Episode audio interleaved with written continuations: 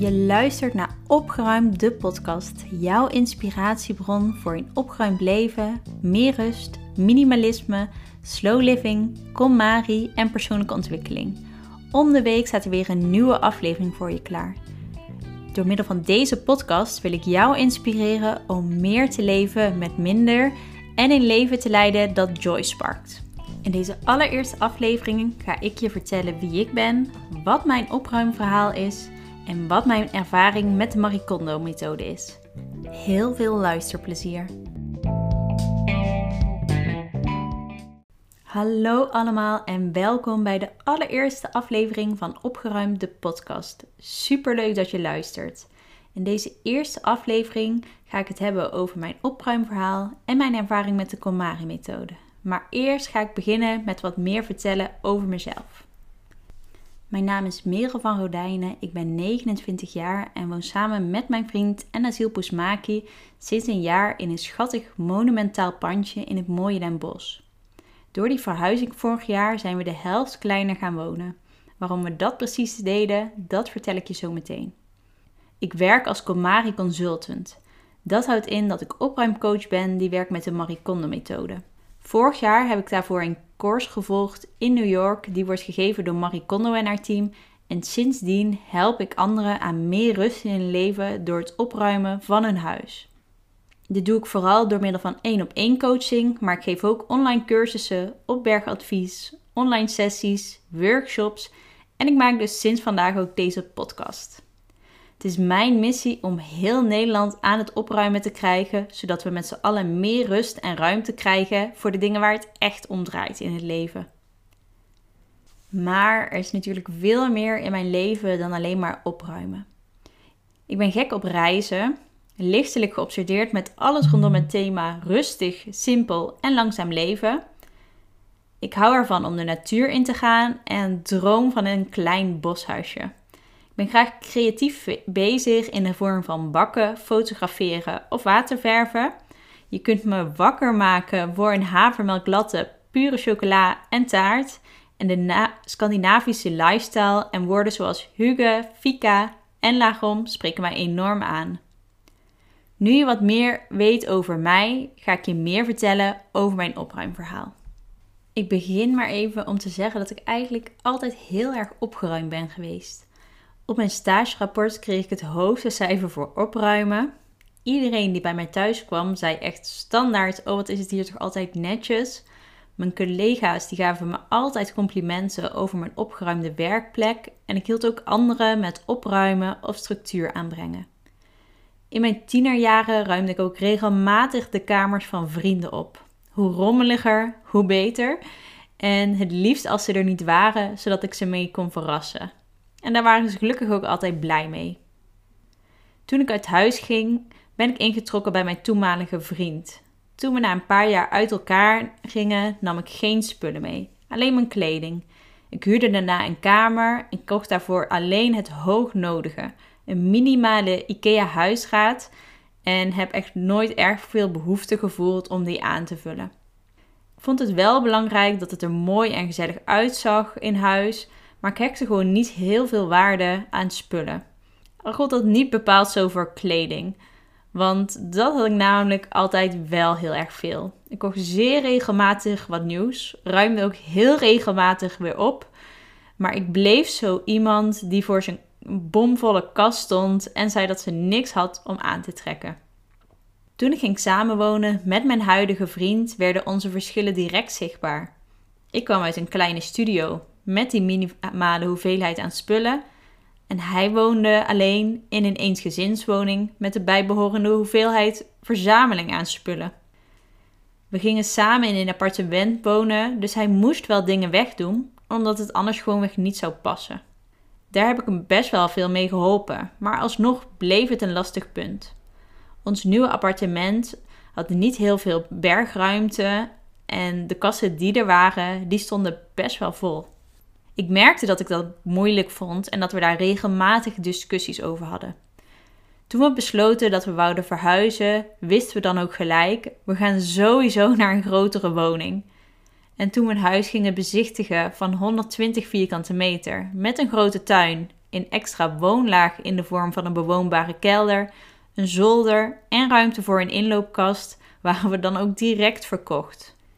Maar ook daar voelde ik niet die rust en ruimte waar ik zo aan toe was. Het was een fijn huisje, het was echt gezellig ingericht en het was ook echt niet zo dat het een grote bende was, maar voor mij voelde het gewoon niet fijn. Ik ruimde heel vaak op, maar er veranderde uiteindelijk niets. En we hadden ook nog steeds regelmatig discussies over de in mijn ogen zooi in ons huis. In diezelfde tijd ben ik me ook meer gaan verdiepen in duurzaamheid. En via social media hoorde ik wat over de documentaire De Minimalist op Netflix. Ik keek hem samen met mijn vriend, die toen niet echt te porren was voor een minimalistische lifestyle. Maar na het zien van de documentaire begon ook hij het nut en de charme van zo'n lifestyle in te zien. We ruimden samen grondig op, deden een hele hoop weg. Maar na deze opruimronde was ik nog steeds niet tevreden en voelde het voor mij alsnog te rommelig in huis met te veel spullen. Door de minimalist waren we het in ieder geval over één ding wel eens. Het leven draait vooral om mooie momenten, mensen en herinneringen en niet om spullen en het hebben van veel woonruimte. We besloten ons daarom om te gaan oriënteren op kleiner wonen. We wouden eigenlijk het allerliefst in een tiny house wonen. We gingen ook regelmatig weekendjes weg in tiny houses om het te proberen en dat beviel altijd heel erg goed. Maar na meerdere keren lobbyen bij de gemeente bleek het toch wel lastig te zijn met de wetgeving. Na een tijdje besloten we dan maar ons huis te koop te zetten en er een kleinere woning voor terug te kopen. Het was niet makkelijk om een kleine woning te vinden, want er bestaat niet zoiets als een Funda filter die zoekt op kleine woningen. Maar uiteindelijk vonden we die kleine woning in het centrum van Den Bosch. Een klein monumentaal pand van 60 vierkante meter. Maar grote veranderingen, zoals kleiner wonen, vragen ook om andere maatregelen. Want hoewel we al heel veel hadden weggedaan de afgelopen jaren, moest er alsnog meer weg, omdat het anders nooit zou gaan passen in ons nieuwe huis. Ik dacht eigenlijk altijd dat de Marie Kondo boeken niks voor mij waren, omdat ik al een opgeruimd persoon was.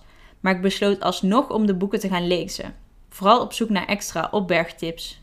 En dat veranderde voor mij echt alles. De Komari-methode liet mij inzien dat opruimen positief en leuk kon zijn. Ik dacht altijd in wat er weg moest en hoeveel ik ergens van nodig had. En Marie Kondo leerde me juist om te kijken naar wat ik wou houden en waar ik blij van werd. Na tientallen opruimrondes hebben we nu eindelijk meer rust in huis en in ons leven, in bewuster kooppatroon en heb ik nooit meer een grote opruimronde hoeven te houden doordat ik ging opruimen met de Komari-methode en me bij al mijn spullen ging afvragen of ik er nog wel blij van word, ging dat ook steeds meer op andere vlakken in mijn leven vragen. Ik kwam erachter dat ik niet meer blij werd van mijn baan in het laboratorium.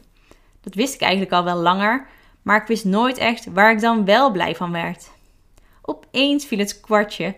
Ik werd wel blij van opruimen, de rust die het me gaf, en ik ben goed in structuur aanbrengen en organiseren.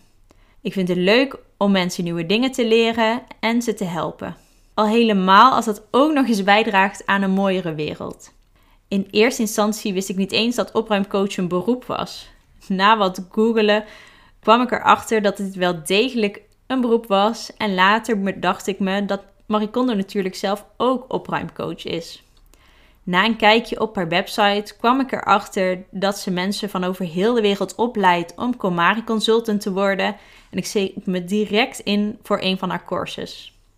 Inmiddels zijn we dik een jaar verder en is mijn leven compleet veranderd. Ik heb een andere baan, woon de helft kleiner, sta gelukkiger en meer ontspannen in het leven en heb daardoor meer tijd en ruimte over voor dingen waar ik blij van word. Ik geloof dan ook heel erg in dat opruimen je leven verandert. Ik ben er namelijk het levende bewijs van.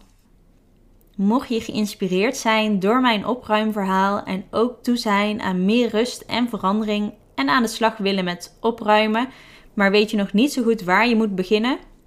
Van 17 tot 21 augustus geef ik mijn Instagram cursus SparkJoy over opruimen met de Komari methode waarin ik je op een toegankelijke en enthousiasmerende manier zowel de praktische kant van het opruimen, dus het vouwen, opbergen en een stappenplan, als de emotionele kant, zoals het moeilijke keuzes maken, loslaten en omgaan met beperkende gedachten leer. Binnen een week heb jij een visie van je ideale leven, een stappenplan en opruimplanning, een opgeruimde kledingkast en alles wat je nodig hebt om zelfstandig de rest van je huis op te ruimen.